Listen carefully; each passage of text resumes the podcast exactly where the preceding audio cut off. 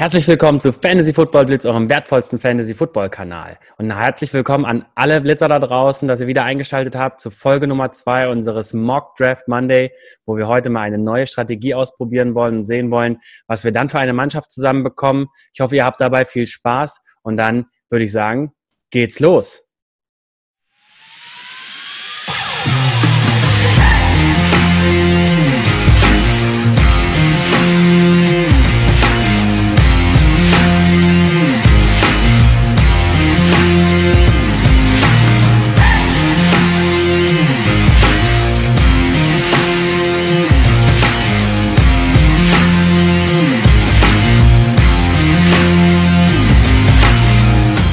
Da sind wir also wieder zurück. Und nochmal herzlich willkommen an alle, die jetzt eingeschaltet haben für die zweite Folge unseres Mock Draft Monday. Letzte Woche haben wir ja schon einmal einen Mock Draft gemacht, eben bei den Kollegen von Fantasy Pros mit ihren, ähm, auf ihrem Draft Wizard. Ich hoffe, ihr habt da alle auch ähm, vielleicht schon mal fleißig weiter gemockt. Das äh, wäre natürlich auf jeden Fall ziemlich klasse. Dann habt ihr auch schon einen neuen Eindruck hier, ähm, wie vielleicht die eine oder andere Strategie vielleicht auch funktioniert.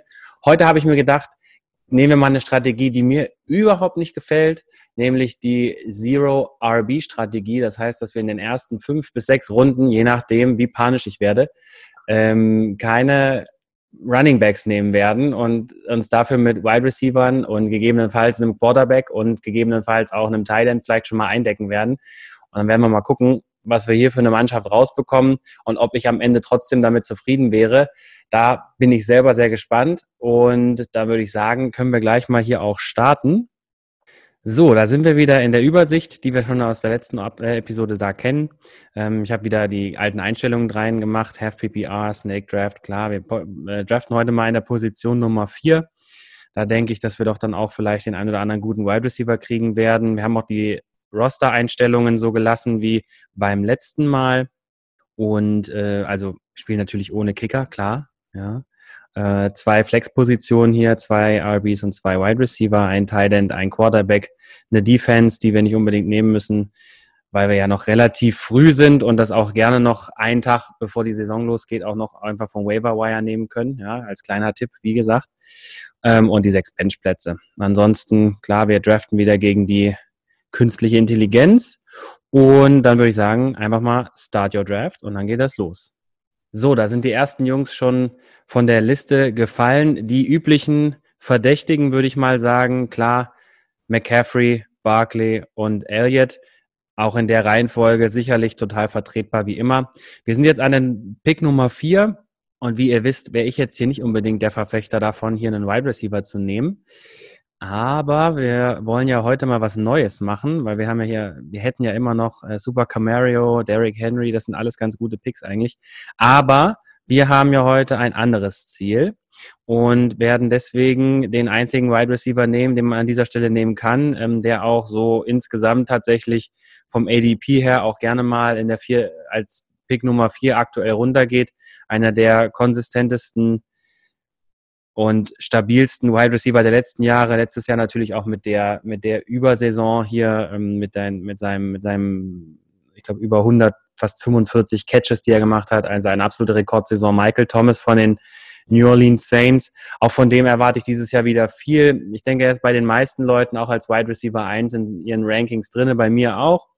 Ähm, und ich glaube, dass sein Titel im Prinzip nur von einem einzigen gestohlen werden kann und das wäre Devontae Adams. Aber ich habe trotzdem nach reiblichem Überlegen und Hin- und Hergeschiebe mit den Zahlen Michael Thomas nicht tiefer als die Eins äh, setzen können. Deswegen an hier Pick Nummer vier nehmen wir natürlich auch Michael Thomas. Da müssen wir auch wahrscheinlich gar nicht groß drüber überlegen. Wenn der gesund bleibt, dann wird er liefern und dann kann man sich eigentlich erstmal gar nicht beschweren. Dann wollen wir doch mal sehen, was jetzt in der Zwischenzeit so vom Board gegangen ist. Dann so nach uns Dalvin Cook, ja klar, Evan Kamara, Derrick Henry, Devontae Adams ist natürlich dann auch schon in der ersten Runde mit weggegangen. Joe Mixon, Josh Jacobs. Josh Jacobs, von dem halte ich ja sehr viel dieses Jahr. Das wisst ihr ja schon aus der letzten Folge. Julio Jones am Ende der ersten Runde. Ja, das ist natürlich schon, ähm, ja, also absolut gerechtfertigt. Ich denke, dass der auch locker die drei werden kann, wenn er nicht sogar, Upside hat Julio immer für noch mehr. Ähm, die Andre Hopkins ist für mich hier viel zu früh gedraftet. Tyreek Hill und Chris Godwin hier an den Stellen auf jeden Fall in Ordnung. Patrick Mahomes, Lamar Jackson sieht man hier noch auch auf der 204 und auf der 207. Das sind so Picks, die ich jetzt natürlich selbst bei solch einer Strategie, die wir heute fahren wollen, einfach zu früh finde. Und äh, weil ich nicht überzeugt bin, dass hier eben die beiden wirklich dann so die, die Scene-Stealer sein werden. Also, dass, dass der Value sich hier auszahlt, das glaube ich noch nicht so ganz. Ähm, hier an 206 geht auch noch Mike Evans runter als Wide Receiver, was ja im, im Grunde gerade unser Target ähm, eben wäre.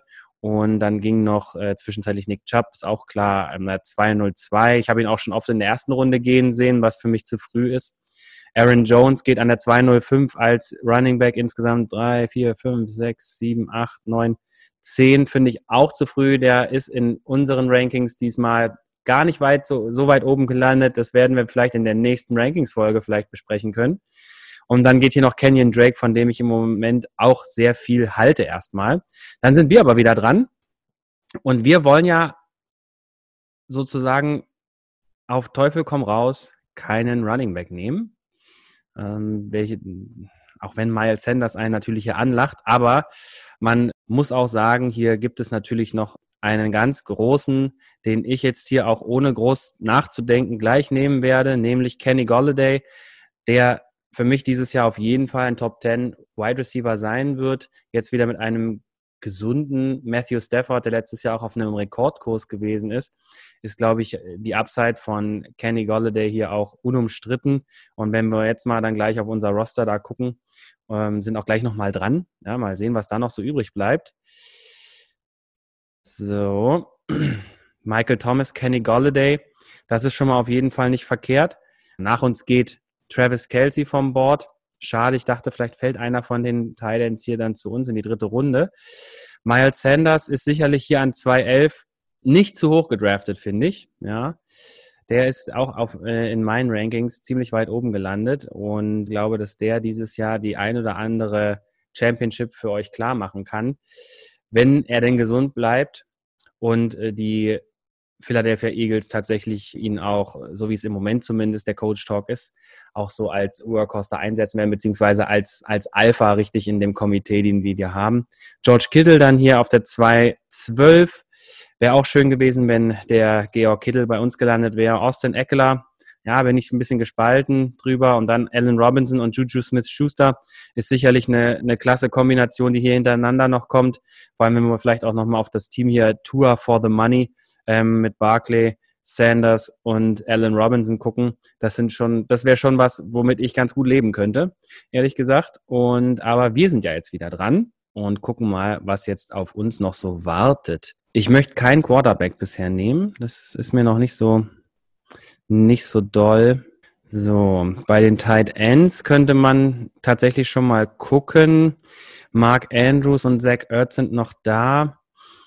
Ist mir Allerdings, hm, wenn wir jetzt hier nochmal schauen, bei den Wide Receivers sind noch einige gute Jungs da, die wahrscheinlich nicht unbedingt mehr bei uns landen, wenn wir jetzt eben auf den Tight End gehen. Jetzt sind wir in Runde 3. Ich finde hier einige gut wie ihr schon ein bisschen mitbekommen habt, auch in unseren früheren Videos, ich bin nicht der größte Fan von OBJ, weil er einfach die meisten Jahre nicht so gezeigt hat, was er kann. Er hat großes Potenzial, dieses Jahr wieder tatsächlich hier ordentlich einzuschlagen. Ähm, aber ich weiß nicht, es ist genauso wie bei Amari Cooper, der am Ende des Jahres immer irgendwie unter den Top Ten da landet, aber auch immer so in der zweiten Hälfte der Saison dann nicht so die Bank ist, aber er ist natürlich schon auch so ein, so ein Spieler, der einem die, die Woche gewinnen kann. Adam Thielen ist auch so eine richtige Bank, glaube ich, dieses Jahr. Der ist für mich auch ziemlich weit oben gelandet in meinen Rankings, ist aber, denke ich, auch eher so ein, so ein, so ein Safe Play. Und ich finde, wir haben jetzt aktuell schon einiges an Safety sozusagen da bei uns auf der, auf der Bank zu sitzen. Ich glaube, ich würde am Ende tatsächlich sogar hier auf DJ Moore gehen, von dem ich dieses Jahr auch ähm, einiges erwarte, auch wenn natürlich jetzt Robbie Anderson da gelandet ist. Aber ich glaube, DJ Moore als klare Nummer eins bei den Panthers wird eine richtige Bank für Teddy Bridgewater sein und der hat einfach viel Upside dieses Jahr. Deswegen würde ich einfach mal auf DJ Moore jetzt hier gehen. Und schauen wir mal, was dann danach so passiert und was dann bei uns übrig bleibt. Danach geht gleich schon, wer hätte es anders gedacht? Mark Andrews vom Board. Genau, dann Fournette, für mich ein bisschen früh. Der ist bei mir nicht ganz so hoch. Ah, da sehen wir doch schon, da können wir, glaube ich, mal tatsächlich noch einen kleinen Stil machen. Dann Amari Cooper, okay, wir haben zumindest keine Kopfschmerzen mehr, dass wir uns über ihn Gedanken machen müssen. Adam Thielen geht runter, Clyde Edwards Alaire. Ähm, und danach gleich Todd Gurley, das finde ich ja schon mal gut, ähm, weil äh, wir jetzt vielleicht schon letzte Woche in meinem Running Back äh, Video gesehen haben, beziehungsweise da in den Rankings Videos, glaube ich, dass Todd Gurley das Potenzial hat, dieses Jahr nochmal so eine richtige Bombe abzuliefern wenn das Knie hält. Deswegen ist, denke ich, hier ein potenzieller Running Back 1 in der dritten Runde zu kriegen, ziemlich gut. Clyde Edwards Hilaire ist für mich, ähm, ja, es kommt so ein bisschen darauf an, was man glaubt, ne? Ähm, ob er tatsächlich von Anfang an so wertvoll sein wird, wage ich zu bezweifeln. Am Ende des Jahres könnte es schon sein, dass er so mindestens ein Wide Receiver 2 ist. Ist er auch bei uns in den Rankings dann tatsächlich gelandet. Darüber werden wir noch sprechen, aber ihn dann dafür jetzt so früh in der dritten Runde zu nehmen, weiß ich nicht. Robert Woods hier finde ich toll, ist gut gemacht. Guter Pick hier. Insgesamt die Mannschaft auch eigentlich ganz solide, bis auf diesen Nick Chubb-Pick, den ich jetzt nicht so ganz extrem geil fände, aber verständlich ist es schon. Chris Carson mag ich als Running Back auch ziemlich gerne, ähm, aber da ist natürlich jetzt aktuell noch immer diese, diese Injury Concern da, wo wir nicht genau wissen. David Montgomery geht dann an der 4-2, nachdem an der 4-1 auch OBJ gegangen ist. Also ähm, müssen wir uns hier auch keine Gedanken mehr drüber machen. Ähm, David Montgomery ist schon weg, der äh, natürlich auch als Value später hätte äh, noch fallen können, was natürlich total cool gewesen wäre. Aber ja, so spielt das Leben. Cooper Cup, hier auch eigentlich an der 4-3 glaube ich, gut genommen. Für mich ein bisschen weiter tiefer sogar noch in den Rankings jetzt aktuell, aber auf jeden Fall nach Robert Woods. Das finde ich hier von der ähm, künstlichen Intelligenz schon mal sehr, sehr gut. AJ Brown ist, glaube ich, so ein Boom oder Bust dieses Jahr. Ich weiß es nicht. Ich habe bei dem irgendwie, bin ich nicht so zu 1000 Prozent überzeugt, dass der äh, so eine, so eine, das Ende der Saison letztes Jahr das zeigt, was er jetzt die ganze Saison abliefern kann äh, oder abliefern wird.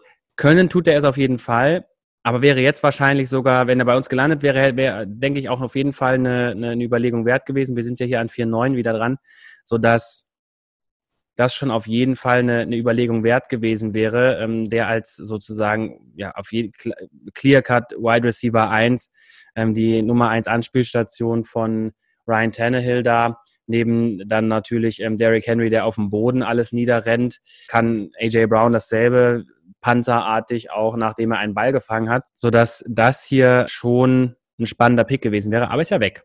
Dann geht noch Melvin Gordon an 4-5, danach Keenan Allen, nein, danke, Le'Veon Bell an der 4-7, vielleicht auch ein bisschen früh, aber gut. Ähm, und Jonathan Taylor ist eben auch diese Fragezeichen, sind diese Fragezeichen da, die man nicht mit Marlon Mack und wie involviert wird er überhaupt sein und wird er der, der, der Leader des Backfields sein. Ist alles ein bisschen fraglich, aber manchmal muss man ja auch ein bisschen auf Upside gehen. Jetzt sind wir hier in der vierten Runde an der 4-9 dran und wir wollen ja nach wie vor keinen Running Back unbedingt haben. Sind ja auch gleich schon wieder dran und hier sind auch noch einige Wide Receiver, die interessant sind, aber eben auch Zach Ertz hier auf der Palette sozusagen. Man könnte jetzt auch über Calvin Ridley nachdenken, der, der für mich auch ein Breakout-Kandidat ist dieses Jahr. Und aber Zach Ertz wird natürlich auf keinen Fall nochmal bei uns landen, das glaube ich nicht. Und mir gefallen auch ehrlich gesagt die Tier 4, also nach Fantasy Pros Tier 4 Wide Receiver gar nicht mal so schlecht.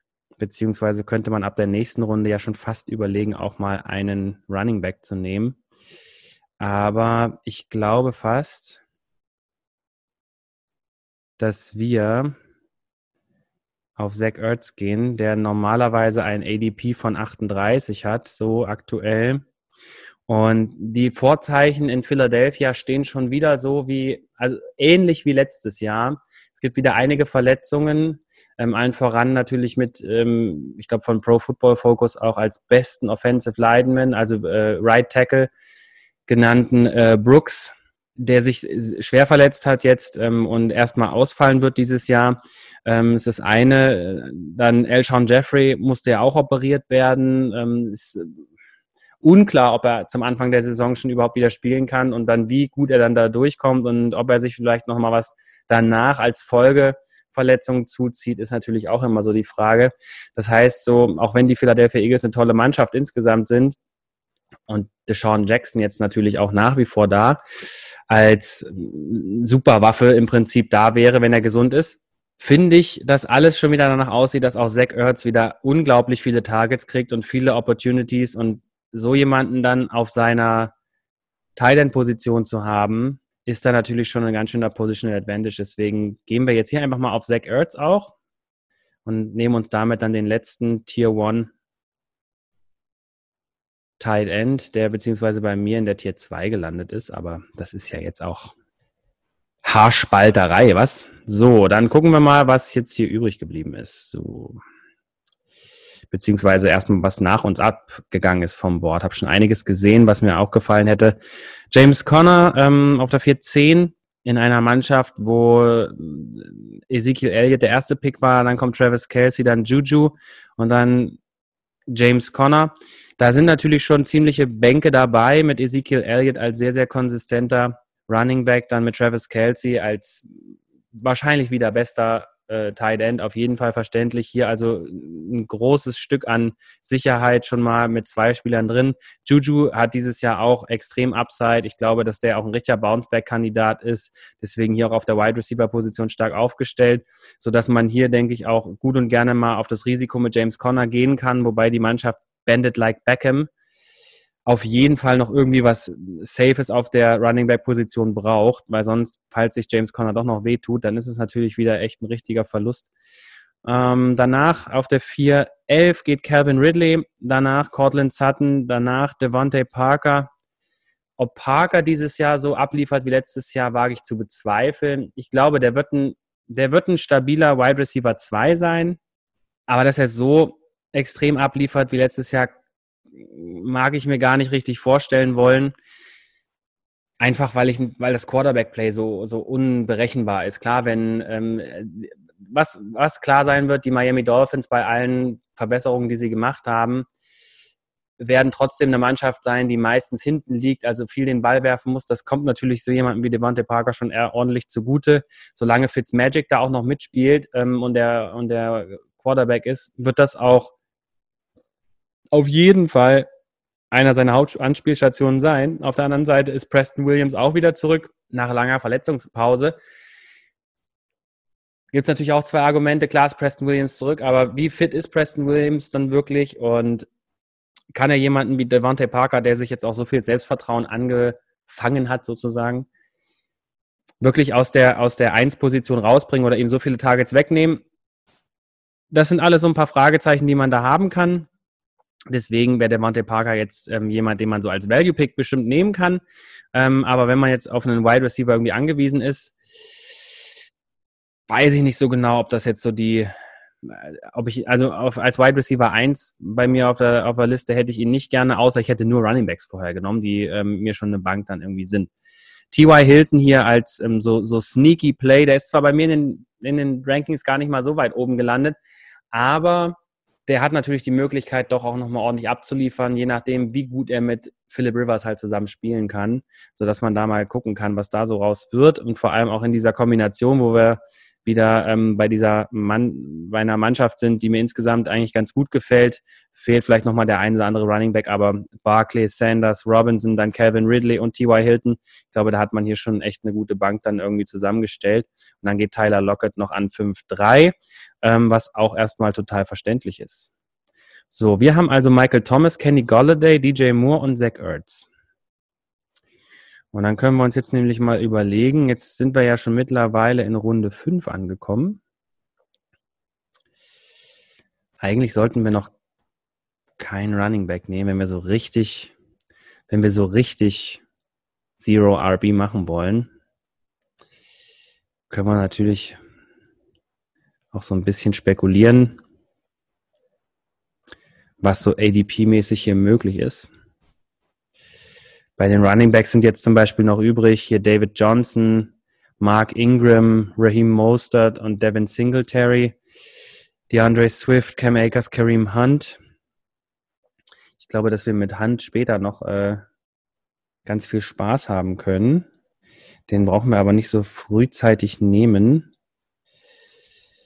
So.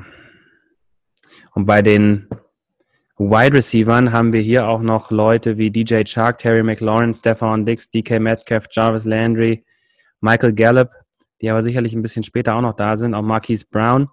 Da könnte man jetzt natürlich schon noch mal überlegen. Hm, ein Quarterback brauchen wir, glaube ich, aktuell noch nicht nehmen. Da gibt es genug ähm, Value noch auch später zu haben.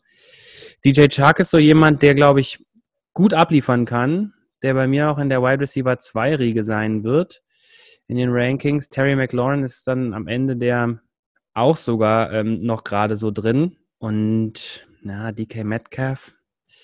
Ja, was mich bei DK Metcalf so ein bisschen stört, ist, dass natürlich die Seahawks eher so ein Run-Heavy-Team sind, wobei natürlich jetzt, wenn auch ein bisschen mehr geworfen werden müsste, vielleicht, worauf das so ein bisschen der Coach-Talk aktuell so ist. Hm. Aber ich glaube, wer viel trailen wird, das heißt, wer viel hinten liegen wird und viel den Ball werfen wird, ähm, sind die Jacksonville Jaguars, die einfach so dezimiert sind auf der defensiven Seite des Balls, dass hier DJ Chark, glaube ich, eine immense Upside hat und der kommt auch nicht bei uns wieder an. Und wir sind ja, wie gesagt, jetzt hier so richtig.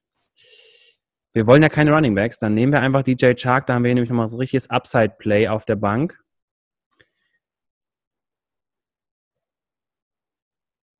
Und dann werden wir mal sehen, was so an Running Backs noch übrig bleibt. So, Draftboard. So, also DJ Chark ist gegangen. Danach AJ Green. Der ist für mich zu früh gedraftet an 505. Da geben mir vielleicht viele auch äh, nicht unbedingt recht mit, aber ja, ich, ich habe einfach kein Vertrauen in AJ Green dieses Jahr. Nach wie vor nicht. Der war so lange verletzt. Hm. Also da ist natürlich das Risiko riesig, ne? Vor allem, wenn das dann hier auch in dieser Mannschaft, die da ähm, gerade ihn gewählt hat, ähm, Dalvin Cook ist schon risky, Kenyon Drake finde ich ist auch irgendwie risky, Mark Andrews ist glaube ich relativ stabil, dann Jonathan Taylor nicht unbedingt risikofrei. Und dann AJ Green als erster Wide Receiver. Das ist glaube ich ein Team, was so also entweder man gewinnt damit und kommt locker in die Playoffs und gewinnt am Ende auch oder man ist nach Woche drei eigentlich wegen Verletzungen und sonstigem einfach so weit abgeschlagen, dass man einfach aufhören kann zu spielen. Er hat dann noch Dak Prescott genommen, die Mannschaft, aber ja, naja, immerhin ist der, ist der Quarterback gut. Dann haben wir Stefan Dix an der 506, ein bisschen früh für meinen Geschmack. Dann geht Mark Ingram vom Board, danach DK Metcalf, der wird auch immer so auf der fünften, in der fünften Runde, glaube ich, ist ein ganz guter Preis auch für ihn. Raheem Mostert, ja, an ihn glaube ich auch so eher als Leader des Backfields da in San Francisco, mehr als Tevin Coleman, aber man weiß es manchmal nicht. Es gibt natürlich auch immer die Tevin Coleman-Woche, die man nie vorhersehen kann. Jarvis Landry für mich auf jeden Fall, was den Value angeht, deutlich besser als OD, äh, OBJ. Ähm, und hat einfach in jedem seiner Jahre mindestens Wide Receiver 2 Zahlen abgeliefert und einen Wide Receiver 2, einen guten Wide Receiver 2 in der fünften Runde zu kriegen, ist auch ziemlich gut. Dann Terry McLaurin als Upside-Pick. David Johnson geht dann am Ende der fünften Runde, gefolgt von Darren Waller. Julian Edelman, der sicherlich auch jetzt wieder ein bisschen mehr Upside noch haben kann, dadurch, dass ähm, Cam Newton jetzt bei den New England Patriots dann aufläuft äh, für ein Jahr. Ich glaube, dass da eben auch nochmal tatsächlich ähm, der ein oder andere Believer ähm, tatsächlich auch was Gutes mit Julian Edelman da haben kann. Cam Akers, mh, hm, ja, wird schon der Lead Running Back sein. Hätte ich wahrscheinlich aber lieber andere Leute genommen, wie zum Beispiel Devin Singletary, der auf der 605 geht, dann Marlon Mack, 606 Hunter Henry und Dak Prescott, wie wir es gerade schon sagten. Und dann sind wir wieder dran. Michael Thomas, Kenny Golladay, DJ Moore, Zach Ertz und DJ Chark. Und wir sind jetzt am Ende der sechsten Runde dran, an der 609 und schauen mal, was wir jetzt so haben. Wir können es nochmal zusammenfassen. Wir haben auf jeden Fall einen, ähm, klar, Tier 1 Wide Receiver und den Nummer 1 Wide Receiver überhaupt mit Michael Thomas, dann Kenny Golladay und DJ Moore sind mindestens in der Tier 2 bis 3 und da kann man aber DJ Chark, finde ich, fast schon dann mit da reinzählen. Vielleicht schon Tier 4, aber ähm, insgesamt, glaube ich, ist das eine ziemlich starke Truppe, die wir haben. Jetzt sind wir am Ende der sechsten Runde und dann dürfen wir, glaube ich, jetzt auch mittlerweile mal nach einem Running Back gucken.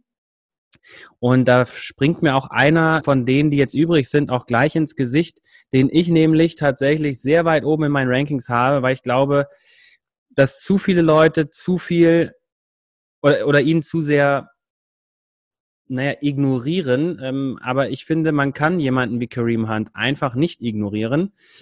Ähm, ist auch bei, bei vielen Rankings gar nicht mal so weit oben, aber ich verstehe gar nicht warum. Er hat am, in den Wochen, wo er mitgespielt hat, in der zweiten Hälfte der Saison letztes Jahr einfach mal in jedem Spiel, so gut wie jedem Spiel, mehr Punkte als Nick Chubb gemacht, weil er eben auch diese Receiving Upside hat.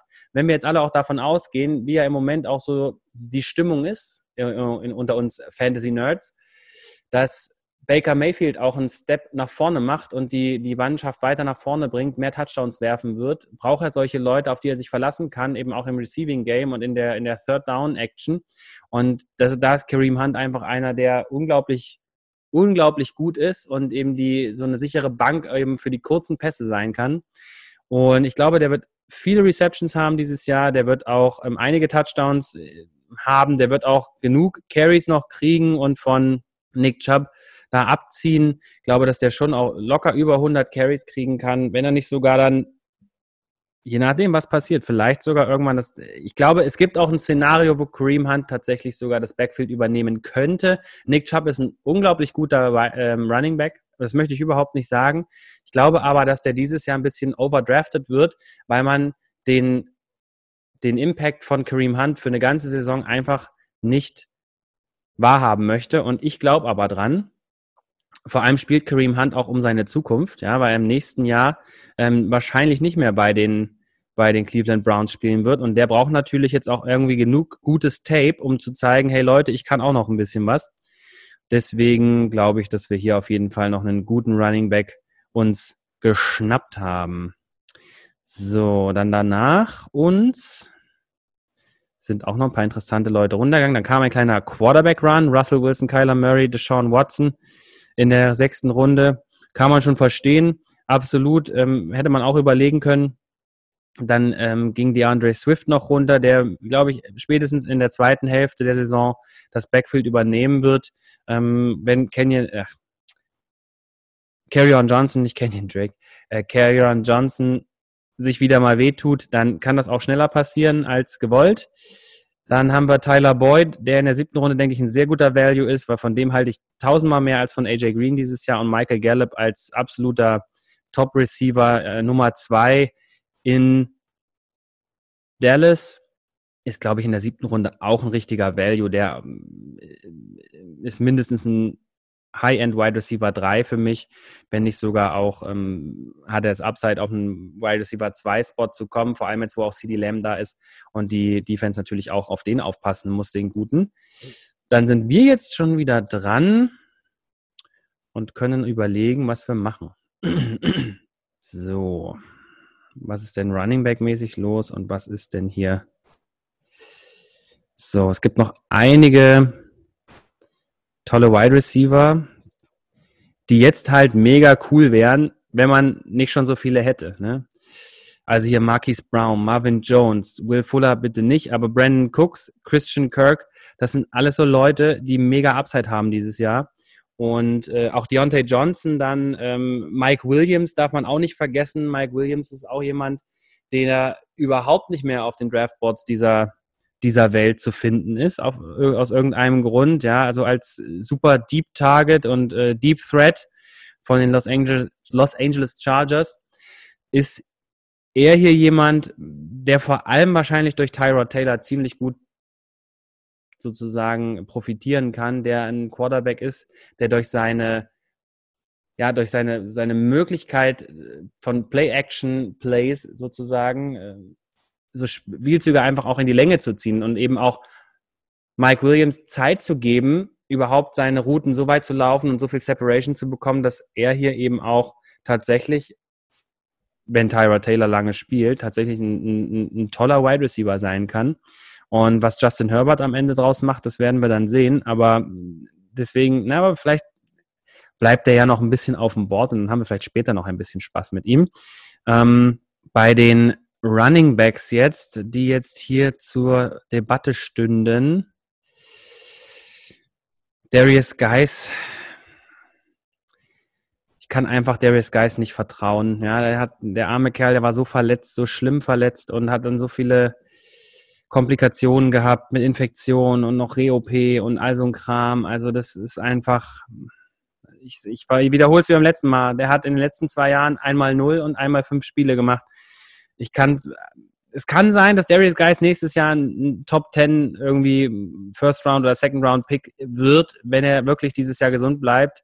Aber alle Zeichen in Washington stehen auch darauf, dass hier kein Mensch Darius Geis vertraut.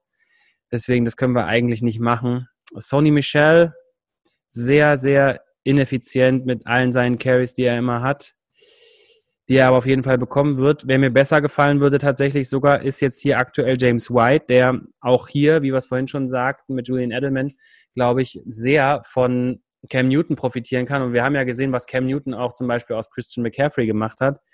Klar ist Christian McCaffrey, oder beziehungsweise ist James White nicht Christian McCaffrey, ja. Aber er ist ein extrem guter Receiving Back und wir sind ja auch im Half-PPR-Format. Die New England Patriots sind damit insgesamt auch wieder ein bisschen stärker geworden mit der Offense. Also als wenn man sich vorstellt, man braucht da Jared Stidham, irgendwie, der da irgendwie sich da durchquält. Mir gefällt eigentlich, wenn ich so, je länger ich mir das angucke, James White immer besser. Jordan Howard könnte man auch überlegen, aber er spielt halt bei Miami, ne? Aber hat halt jedes Jahr auch seine 1000 Yards irgendwie gemacht. Aber ich bin eher so ein Receiving Running Back Mann, ja? Dann komm, wir nehmen James White, aber müssen wir den schon nehmen, ist auch die Frage. ADP ist natürlich jetzt nicht unbedingt. Wir versuchen mal auf James White zu warten. können natürlich jetzt auch tatsächlich nochmal schauen, so ein bisschen nach, weil wir sind mitten in der Runde, das heißt, wir können auch so ein bisschen das ADP-Game spielen und vielleicht hier nochmal ein bisschen auch bei den Wide Receivers tatsächlich was uns nochmal abholen, weil äh, man muss auch sagen, je mehr Wide Receiver man hat, desto mehr Trade Value hat man natürlich auch irgendwie. Für jemanden, der vielleicht jetzt eher auf die Running Backs gegangen ist. Ich glaube, wer viel Upside bei den Wide Receivers haben wird, ist Marquise Brown. Den habe ich relativ weit oben bei mir in den Rankings. Darius Guys, nee, nee wir machen mal was Verrücktes. Ja, wir nehmen einfach mal Marquise Brown jetzt und spielen das ADP-Spiel und gucken mal, was passiert. Ob dann nicht vielleicht so jemand wie James White nochmal bei uns landen könnte. Wenn wir ein bisschen Glück haben. Ah, seht ihr? Das ist doch schon mal klasse. Jetzt sind die ganzen anderen Wide Receiver auch erstmal weggegangen. Und da haben wir noch den besten von mit abbekommen, ja, mit äh, Marquise Brown. Oder wie man ihn auch so gerne ruft, Hollywood. Dann ist CD Lamb danach runtergegangen vom Board, danach Darius Guys, haben wir gerade lange drüber gesprochen. Austin Hooper bei Cleveland. Ähm, hm. Ja, na, irgendwann muss man ihn ja nehmen, aber ähm, da ist auch noch David Njoku und ja, also wenn man an Austin Hooper glaubt, ja, gerne. Ja. Dann haben wir Josh Allen, Rushing Quarterback, auf jeden Fall viel Upside. Guter Pick, glaube ich. Ähm, weiß nicht, ob man den ja, wenn er Runde 7 immer geht, ist es vielleicht für mich auch noch ein bisschen früher. Muss man mal sehen. Dann haben wir Will Fuller, Boom oder Bust. Wenn er spielt, ist er klasse, aber wenn er nur drei Spiele macht, die Saison ist halt immer blöd. Genauso wie Evan Ingram, wenn er spielt, ist er einer der Top 3, 4, 5 ähm, Tight überhaupt. Hayden Hurst jetzt hier in der siebten Runde, der krabbelt aber ganz schön weit nach oben in den, in den Drafts jetzt. Das ist natürlich das ist mir natürlich ein Dorn im Auge, weil ich dachte, er wäre ein, ein kleiner Geheimtipp für, für die Blitzer. Wobei er, finde ich, nach wie vor noch zu spät geht, ähm, nach den Rankings, die wir ähm, hier haben. Aber er krabbelt so langsam nach oben. Marvin Jones hier am Ende der siebten Runde, auch ein super Pick. Ja, ich, äh, Marvin Jones, der liefert auch jedes Jahr immer wieder aufs Neue klasse Zahlen ab und jetzt auch wieder mit Matthew Stafford wird er auch wieder noch mehr Upside haben. Dann gehen Carson Wentz, Cam Newton, Matt Ryan hintereinander weg vom Board in der Runde 8. Das ist sicherlich gut verständlich. Jetzt müssen wir langsam auch mal gucken, ob wir mal einen Quarterback noch abkriegen, aber da wird noch genug übrig sein. Ähm, John Brown bei den Buffalo Bills wäre jetzt nicht der erste Wide Receiver, den ich nehmen würde. Da hätte ich eher Brandon Cooks genommen, der dann auf der 805 geht. Dann kommt noch Tom Brady, der jetzt bei Tampa Bay spielt. Christian Kirk und danach Justin Jefferson als Rookie von den Minnesota Vikings in einer Mannschaft, die Wide Receiver mäßig ziemlich komisch aufgestellt ist. Ich kann es nochmal wiederholen. Das ist Hurdy Gurley Man. Er hat genommen Delvin Cook, Risky Business, würde ich mal sagen. Kenyon Drake, ja, muss man dran glauben, dass es weitergeht. Mark Andrews, guter Pick, dann auch in Runde drei vielleicht, aber für ihn finde ich ein bisschen zeitig. Aber gut, muss man wahrscheinlich investieren. Dann Jonathan Taylor, so als erste Flexposition, kann man das schon machen. Ähm, AJ Green als Wide Receiver 1, da haben wir drüber gesprochen. Hä? Dak Prescott, klar, ist stabil. Und dann hat er CD Lamb und Justin Jefferson, die zwei Rookies. Das ist natürlich auch eine Kombination, die einem vielleicht auch das Fürchten lehrt wenn man die dann aufstellen muss und weiß, irgendwie klappt da gar nichts. Aber gut. So.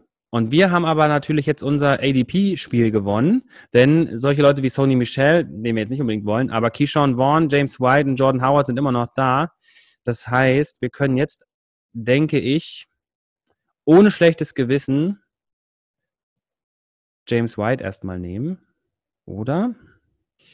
ah, Keyshawn Vaughn, der ist irgendwie für mich auch so gehypt und ähm, am Ende trotzdem auch, glaube ich, mindestens ein Jahr älter als Rojo. Dann nehme ich lieber den, den Value dann irgendwie. So, dann haben wir haben jetzt uns tatsächlich für James White entschieden. Wir brauchen ja einen zweiten Running Back. Und jetzt kann man hier schon mal schauen, was ist denn hier so Quarterback-mäßig noch los. Ich glaube, da können wir tatsächlich noch eine Runde warten, weil hier ist jetzt noch ein Running Back übrig, der einfach auch das, das Volume kriegen wird und mindestens ein gutes Flexplay sein wird. Und je nachdem, wie verbessert die, die Mannschaft um Fitzmagic und Devontae Parker wird, ist, glaube ich, hier nicht viel zu überlegen. Dann können wir eigentlich dann gleich auch Jordan Howard mal mitnehmen. So, und dann schauen wir mal, was dann zwischenzeitlich noch passiert. Mit dem hundertsten Pick nehmen wir also Jordan Howard und schauen mal jetzt auf das Draftboard. Von den Quarterbacks ist immer noch kein weiterer weggegangen. Da sind noch dabei Drew Brees, Matthew Stafford, Aaron Rodgers. Okay, nein, danke. Aber Daniel Jones, Baker Mayfield, Ryan Tannehill, Ben Roethlisberger, Jared Goff, Kirk Cousins. Also da hat man tatsächlich noch Platz.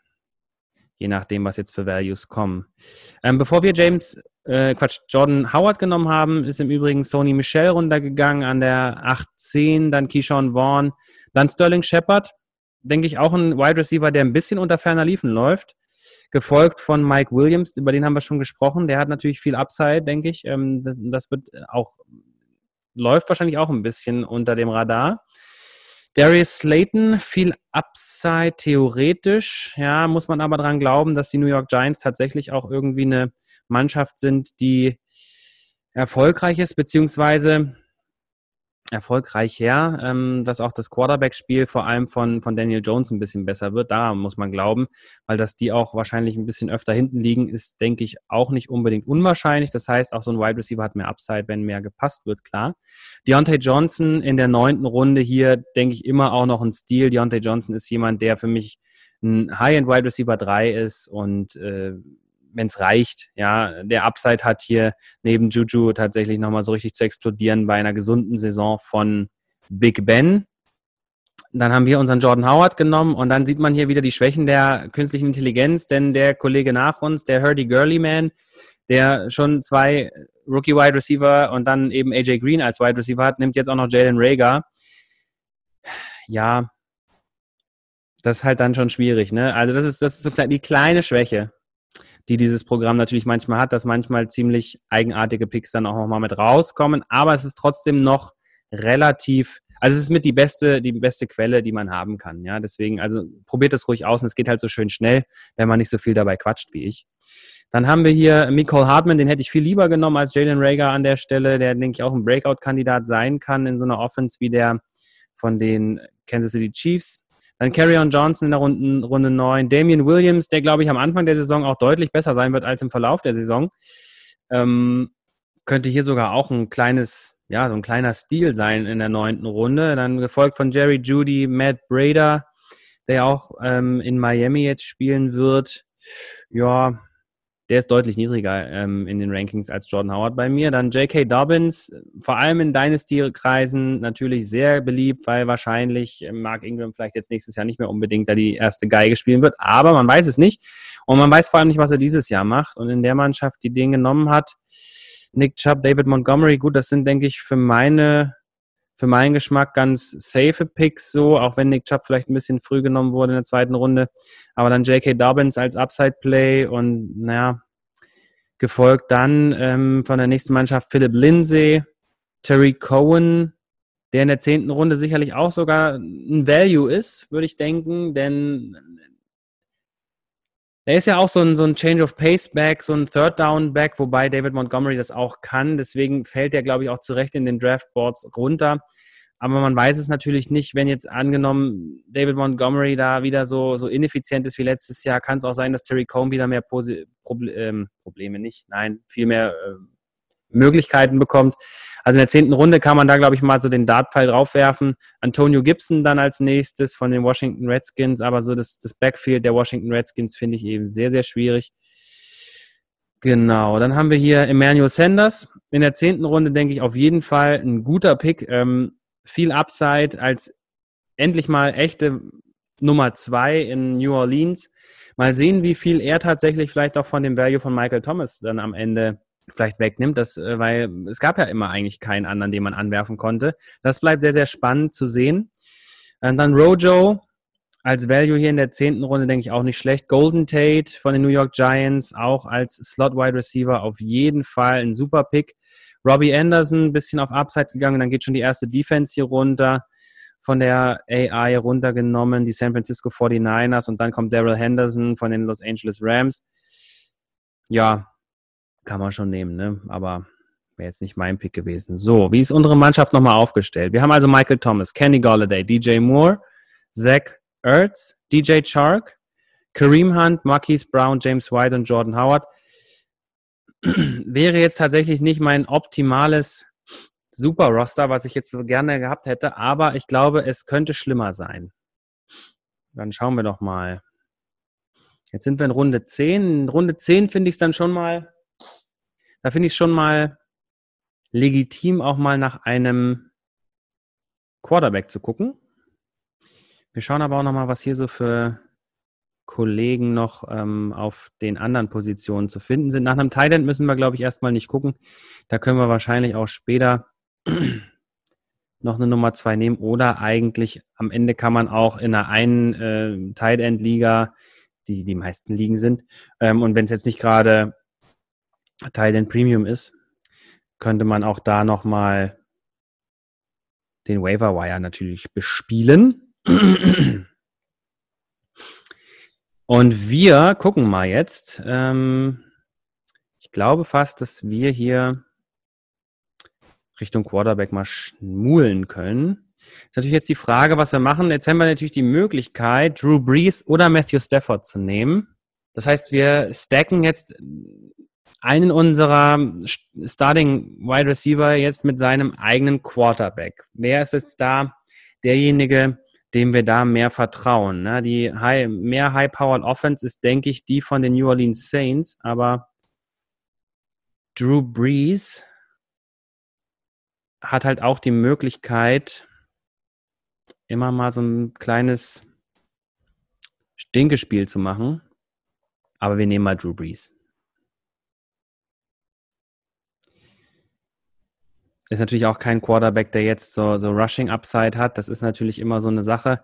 Aber ja, da hätte man dann jetzt sicherlich auch jemand anders nehmen können. Aber Drew Brees ist auch ein, ist ein, ist ein Spieler, der auch mal vier Touchdowns gerne wirft. Ja, also von daher sind wir da, glaube ich, ganz gut aufgestellt. Und das Stack mit Michael Thomas oben ist, denke ich, auch überhaupt nicht verkehrt. Danach geht dann Latavius Murray Jameson Crowder, Tevin Coleman, Anthony Miller, den ich ähm, dieses Jahr auch als kleinen Breakout-Kandidaten bei mir in der Liste zu stehen habe. Preston Williams, über den haben wir vorhin schon gesprochen. Alexander Madison als ähm, Premium, Premium Handcuff zu Dalvin Cook. Wäre ich jetzt hier Hurdy Gurleyman hätte ich wahrscheinlich an der Stelle von Daryl Henderson da schon, also in der zehnten Runde, eine Runde zuvor, lieber Alexander Madison genommen, um mich da abzusichern. Aber wie gesagt, eine künstliche Intelligenz ist einfach keine menschliche. Ja.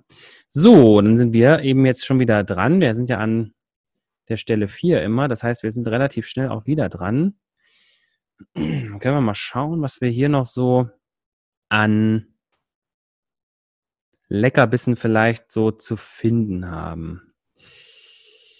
Bei den Wide Receivers wäre noch jemand wie Henry Ruggs, Elshon Jeffrey, bei denen haben wir vorhin schon gesprochen, Curtis Samuel zu sehen. Bei den Running Backs Zach Moss, Duke Johnson, Tony Pollard. Tony Pollard natürlich als Handcuff zu ähm, Ezekiel Elliott. Sicherlich auch Premium. Duke Johnson als Receiving Back ähm, in Houston auch nicht verkehrt. Mhm. Boston Scott ist auch noch da. Boston Scott natürlich auch als Handcuff zu, zu Miles Sanders auf jeden Fall eine Überlegung wert. Mhm, mhm. Sammy Watkins, nein, danke, auch wenn er der Lizard King ist. Und ansonsten Deshaun Jackson, der ist natürlich auch nochmal so eine, so eine kleine Wunderkiste, ne? Bei den Running Backs, Zach Moss ist halt so, da muss man dran glauben, ne, dass der eben tatsächlich so einen Einfluss haben wird.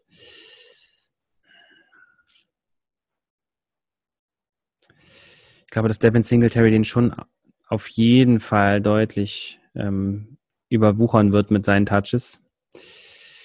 Und Duke Johnson, hm, Tony Pollard, ja, Tony Pollard ist halt das Problem, der hat halt kein Standalone Value so richtig, ne? Ja, es ist jetzt hier echt schon eine Überlegung. Jetzt sind wir schon in den späten Runden. Hier müssen wir auch ein bisschen auf Upside gehen.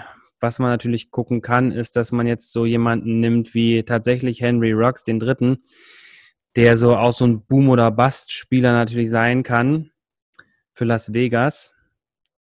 Sonst könnte man tatsächlich auch überlegen, ob man sich noch so einen Handcuff Running Back aufs, auf die Bank setzt jemanden wie Boston Scott, der letztes Jahr ordentlich abgeliefert hat. Ich glaube, das machen wir sogar. Ich würde jetzt mal auf Boston Scott ne, gehen. Ähm, am Ende der letzten, der letzten Saison haben es ähm, Boston Scott und Miles Sanders auch geschafft, beide ähm, Wide Receiver 1 Nummern oder Zahlen zu produzieren. Und selbst wenn die sich das ein bisschen teilen und es aber wirklich eine gute Offense sein sollte, was sie auf dem Papier sein sollte, ist das, glaube ich, nicht so verkehrt. So. In der Zwischenzeit jetzt sind natürlich einige Picks wieder gewesen. Da haben wir solche Leute wie Brandon Ayuk. Von San Francisco ging dann Sammy Watkins, der Lizard King, Devontae Freeman. Auch hier wieder ähm, ist eine Frage ähm, der AI. Der ist natürlich Free Agent und irgendwie nicht so richtig äh, klar, ob der überhaupt nochmal spielt irgendwo. Ähm, Elshon Jeffrey als, ja, so Injury jetzt natürlich nicht ganz so sexy, aber in der elften Runde kann man schon mal auch ähm, auf die Upside von Elshon Jeffrey gehen. Jared Cube dann auf der 11-9, auf der 11-9. Zach Moss, Duke Johnson, Tony Pollard, alle hintereinander weg. Dann Anthony McFarland, der sicherlich ein sneaky Pick sein kann, wenn sich James Conner wieder verletzt. Wobei man auch Benny Snell nicht unbedingt hundertprozentig ausschließen kann, aber Anthony McFarland ist einfach jünger nochmal, ne? Und ähm, ja, spritzig, Dual Thread Running Back, ja. Dann ähm, geht hier die nächste Mannschaft auf Joe Burrow an der 12-2 ähm, und hat sozusagen als Backup zu Cam Newton dann Joe Burrow. Dann kommt Nikhil Harry, Rob Gronkowski, Teil der Tampa Bay Buccaneers. Ja, ist wahrscheinlich nicht mal als ein Runde 12. So als Upside, den mal zu nehmen, ist, glaube ich, gar nicht so verkehrt. Ähm, Tyler Higby dann, den ich weiter oben in den Rankings habe als Rob Gronkowski auf jeden Fall. Dann Aaron Rodgers ähm, als Backup zu Tom Brady in der Mannschaft dann. Dann geht Sean Jackson. Schade, wenn er zu uns gefallen wäre, hätten wir ihn auf jeden Fall genommen. Dann haben wir Jamal Williams und jetzt sind wir wieder dran. Dann schauen wir doch mal. So, könnte man überlegen, ein Backup-Quarterback sich vielleicht noch auf die Bank zu setzen. Das ist so eine Sache bei einem Quarterback liegen da kommen wir vielleicht auch in einer anderen Folge nochmal drauf. So ein bisschen Geschmackssache. Ich habe eigentlich ganz gerne einen guten Backup-Quarterback auf der Bank. Also in der Regel schon, aber man muss es halt nicht machen, ne? weil es halt in so einer Ein-Quarterback-Liga so viele gibt, die man auch streamen kann. Und dann so ein bisschen mehr Tiefe auf der Bank zu haben in den Skill-Positions sind natürlich, ist natürlich auch unglaublich viel wert. Vor allem, wenn man dann eben solchen Leuten, die eben da vielleicht nicht so ganz großen drauf Wert, äh, Wert drauf legen, im Prinzip dann eben auch diesen Trade Value dann zu haben. Das ist natürlich schon enorm gut. Ne? Und ähm, was haben wir denn hier bei den Running Backs? Nahim Heinz, der wahrscheinlich, also kann mir sogar vorstellen, dass Nahim Heinz so ein bisschen auch unter ferner Liefen läuft. Der klassische Pass-Catching Running Back der Indianapolis Colts war halt letztes, Jahr viel verletzt. Das war so ein bisschen sein Problem. Aber wenn der gesund ist, ist der der, der, three, der Third Down Back da, ja. Und dann ist die Upside natürlich von Marlon Mack und Jonathan Taylor natürlich gleich verpufft, muss man fast schon sagen. Deswegen ist das natürlich jemand, den man jetzt auch tatsächlich auf Upside mal ähm, nehmen kann. Dann haben wir hier noch solche Leute, Justin Jackson, AJ Dillon von den Green Bay Packers. Die Packers haben schon gesagt, die wollen eigentlich so ein, so ein Three-Headed Monster da in den, auf die Leute loslassen von ihren Running Backs her. Ob das natürlich jetzt schon mit äh, Flex-Appeal von AJ Dillon einhergeht, ist wahrscheinlich fraglich. Chase Edmonds ist so eine Sache, die könnte man überlegen, aber vielleicht kommt er auch nochmal zurück zu uns als Backup zu Kenyon Drake, der auch da eben schon gezeigt hat, dass er richtig abliefern kann, wenn er die Chance bekommt dazu. Giovanni Bernard, nee, braucht man jetzt nicht unbedingt. Richard Penny, der, ist, der wird wahrscheinlich gar nicht spielen so richtig. Und Carlos Hyde natürlich, aber das sind alles Leute, die kommen wahrscheinlich später auch nochmal auf uns zu. Bei den und bei den ähm, Wide Receivern sind immer noch Leute da wie Henry Ruggs und Curtis Samuel, die sicherlich auch noch ähm, ordentlich Upside haben. Brashard Perryman, Michael Pittman. Das sind natürlich auch noch mal so ein paar Upside-Plays. Ich glaube fast so. Mm, mhm. Ich glaube, ich würde mich hier sogar wahrscheinlich für Michael Pittman entscheiden. der, denke ich, mit Philip Rivers auch an das Center und eben einem gesunden T.Y. Hilton hier nochmal ordentlich Upside haben kann. Chase Edmonds ist gerade weggegangen. Schade. Sind wir in Runde 13 mittlerweile, meine ich. Ne? So, gucken wir doch nochmal. Also, wir haben Michael Pigman, danach ist auch Henry Ruggs runtergegangen, Jack Doyle, Naheem Hines, AP, also Adrian Peterson, Justin Jackson und Chase Edmonds. Unsere Mannschaft, wir rekapitulieren jetzt nochmal, wir sind in Runde 13, das heißt, drei Runden haben wir noch.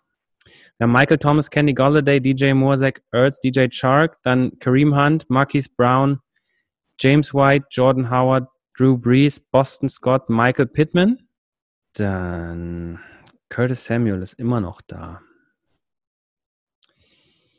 Die anderen Wide Receiver sind alle jetzt eher so mittel. Hunter Renfro, Larry Fitzgerald, der alte Mann, er kann es einfach nicht lassen, er spielt einfach immer weiter. Bei den Running Backs hatten wir schon drüber gesprochen, Carlos Hyde, der könnte natürlich nochmal hier ordentlich, ich glaube, Carlos Hyde könnte einer sein, der Upside hat, insofern sich Chris Carson vielleicht sogar wehtun sollte. Oder eben wieder seine Fumble-Issues da entwickelt. Und Carlos Hyde hat letztes Jahr auch wieder äh, 10.000 nicht, aber 1.000 Yards gemacht. Und ein Backup-Quarterback sind schon noch gute Jungs dabei, ne? Aber wie gesagt, das ist äh, Quatsch, jetzt da irgendwie sich darauf zu versteifen. AJ Dillon ist natürlich auch noch so, ein, so eine Möglichkeit, die man jetzt auch in Runde 13 tatsächlich sich überlegen kann. Da sagten die neuen News, was denn so ungefähr Nee, ich glaube, das ist mir, das ist mir zu viel. Also ich glaube, ich ähm, glaube, dann würde ich hier mal auf tatsächlich jetzt in der 13. Runde Richtung Carlos Hyde mal gehen, der auf jeden Fall ein Workhorse sein wird, falls irgendwas mit Carson, Chris Carson passiert. Gibt es noch einen Tight End, den wir nehmen können, aber auch hier hatten wir schon drüber gesprochen, das ist eigentlich auch nicht zwingend notwendig. Wobei man natürlich uns jetzt hier noch so einen, so einen Upside-Pick hier einfach nochmal auf die Bank setzen können. Da gibt es einige nämlich. Also Noah Fant. Noah Fant ist für mich auch so ein, hat das Potenzial, so ein Breakout-Kandidat zu sein für die Denver Broncos. Wobei da jetzt schon ziemlich viele Receiving Weapons irgendwie angekommen sind. Ja, dann haben sie noch ähm, Jerry Judy dazu gedraftet, dann haben sie Cortland Sutton schon. Ähm, natürlich auch die, äh, die Running Backs, dann Philip Lindsay und äh, Melvin Gordon, das sind alles auch Receiving-Waffen. Äh, TJ Hawkinson könnte auch ein könnte so ein sneaky Breakout-Kandidat sein, der am Anfang der Saison richtig gezeigt hat, was er drauf hat, auch vor allem mit äh, Matthew Stafford. Wenn er eine ganze Saison Matthew Stafford bekommt, ist jemand wie TJ Hawkinson sicherlich auch einer, der ausbrechen kann. Vor allem ähm, ist er auch nicht ohne Grund ein First-Round-Pick gewesen im letzten Jahr. Das ist sicherlich was. Auf der anderen Seite könnte man auch Blake Jarwin überlegen. Blake Jarwin ist bei mir relativ weit oben in den Rankings, deswegen gehe ich auch mal auf Blake Jarwin. Den, den setzen wir uns jetzt einfach mal hier auf wie auf die Bank, so als Upside Tight End Pick. Das ist nämlich auch nicht unbedingt verkehrt, wenn man so einen Saven, wenn man so einen Saven ähm, Tight End schon hat, sich vielleicht noch so einen von diesen Upside-Jungs darauf zu holen, weil wenn die dann so richtig durch die Decke gehen, dann hat man eben auch hier tatsächlich nochmal, tatsächlich auch Value ähm, auf der, auf der Position der Tight End sich dann geholt. Und jetzt, genau nach uns, ähm, genau, sind hier noch so Leute runtergegangen. Dann Matthew Stafford ist jetzt auch in der 14. Runde. Da sieht man mal, wie spät manche Quarterbacks hier gehen. Ne? Äh, Matthew Stafford, da ist auch Ryan Tannehill als letzter in der 14. Runde runtergegangen und in der 15. draftet jetzt die künstliche Intelligenz ja auch noch ein paar Defenses. Baltimore, Buffalo und New England.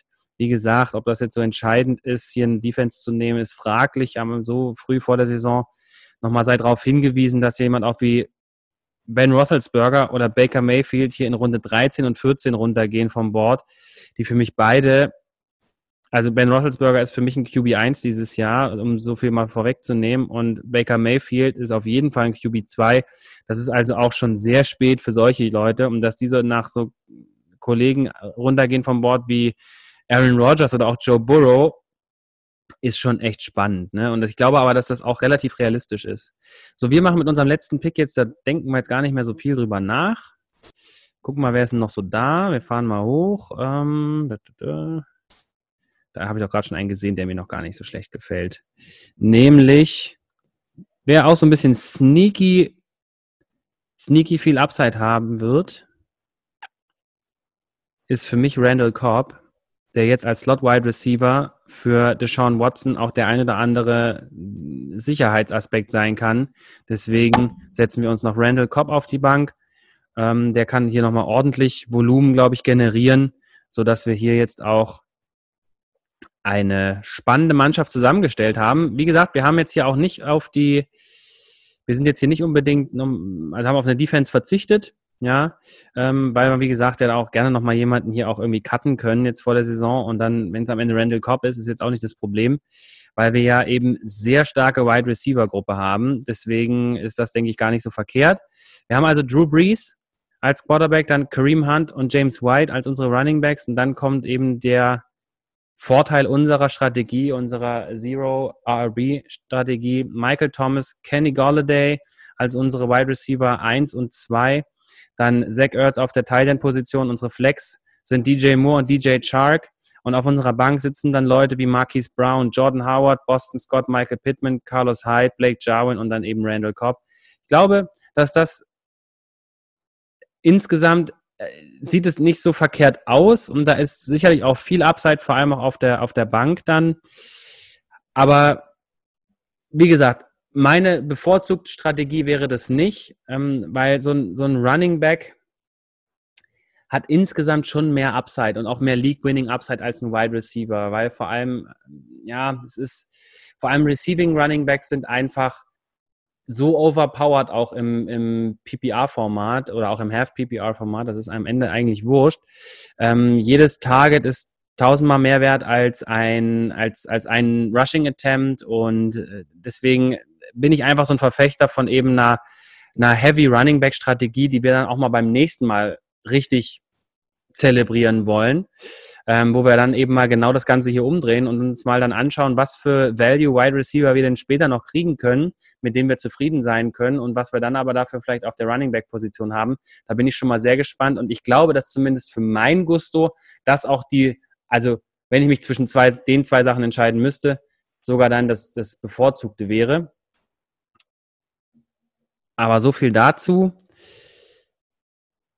Da werden wir dann das nächste Mal drüber sprechen und das dann mal beleuchten, dann am nächsten Montag in der dritten Folge dann. Da freue ich mich schon drauf. Lasst uns wissen, was ihr von der Strategie haltet. Also Zero RB, nur Wide Receiver am Anfang, vielleicht nochmal ein Tight End da reingeschmissen. Hättet ihr vielleicht noch irgendeinen Quarterback früher genommen oder irgendeinen anderen Running Back jetzt, den wir übersehen haben, beziehungsweise wie, wie ist eure Meinung dazu? Ist die Mannschaft jetzt total toll gewesen? Hättet, wäre das eure super Lieblingstraummannschaft gewesen oder eben nicht? Und da bin ich sehr gespannt. Schreibt uns fleißig. Wir werden uns dann, wie gesagt, in der nächsten Woche auf jeden Fall beim Mock Draft Monday wiedersehen und diese Woche auch nochmal natürlich vielleicht mit dem, wahrscheinlich mit dem nächsten Rankings-Video. Und da freue ich mich schon drauf. Bis dahin wünsche ich euch eine super Zeit. Haltet schön Abstand, bleibt schön gesund und dann sehen wir uns beim nächsten Mal. Macht's gut.